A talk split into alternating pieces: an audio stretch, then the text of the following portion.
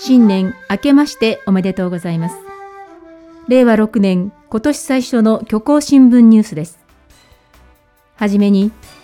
滋賀電波大学理学部が開発した人工太陽の点火式が1日、滋賀県の琵琶湖で行われました。この人工太陽は直径15メートルほどの球体で、本物の太陽と同じ核融合エネルギーを使って発光する仕組みになっていて、開発した滋賀電波台の研究チームによりますと、年に一度しかない貴重な初日の出を曇りや雨の日でも楽しめるように作ったと話しています。1日未明、琵琶湖の中央に設置した点灯台で行われた点火式では、本物の初日の出より一足早い人工の初日の出を見ようと、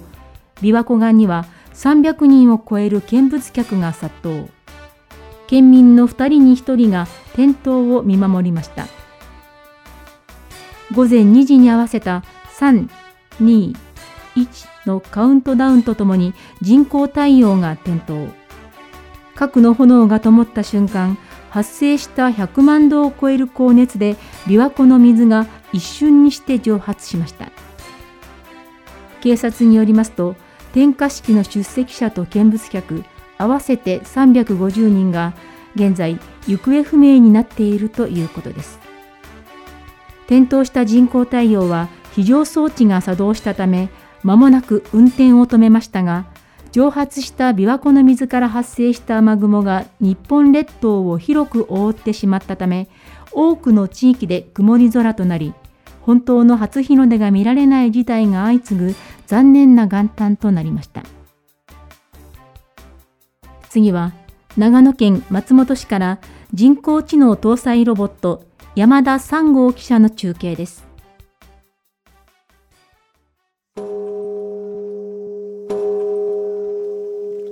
明けましておめでとうございます。私は今、長野県松本市にある寿万寺にいます。今年もここ寿万寺では除夜の鐘が鳴り響く毎日が続いています。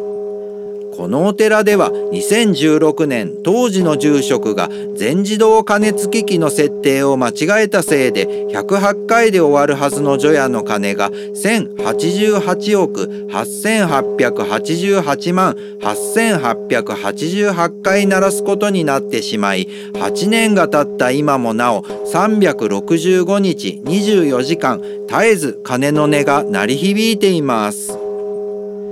騒音に耐えかねた住民の大半が避難したためゴーストタウンと化した呪文寺周辺ですが今回ロボットである私が市から依頼を受けてこの除夜の鐘を力ずくで止めることになりました。というわけで除夜の鐘の前までやってきました。いやー実際に見ると大きくて迫力がありますね。では早速今からこの種目と呼ばれる鐘を打つ大木を止めるため私が鐘と種目の間に飛び込んで力ずくで押さえようと思います。では行きます。321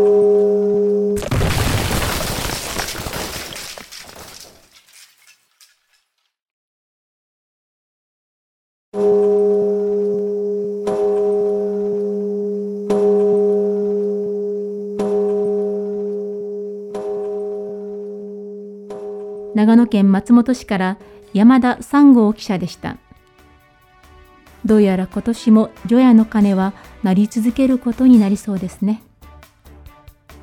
交通情報です。日光街道は現在、水戸光圀公が東照宮に初詣参拝のため、今市を先頭に上り6里、下り26里の渋滞。東海道中山道ほか四街道は現在順調に流れています。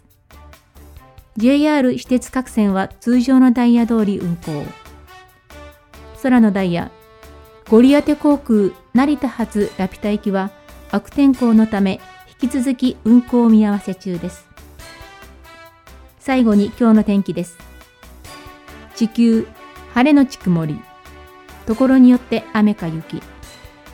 寒冷地は寒く、熱帯地は暑くなるでしょう。虚構新聞ニュースをお伝えしました。このまま引き続き、インターネット放送局プレイでお楽しみください。今年も虚構新聞ニュースをよろしくお願いいたします。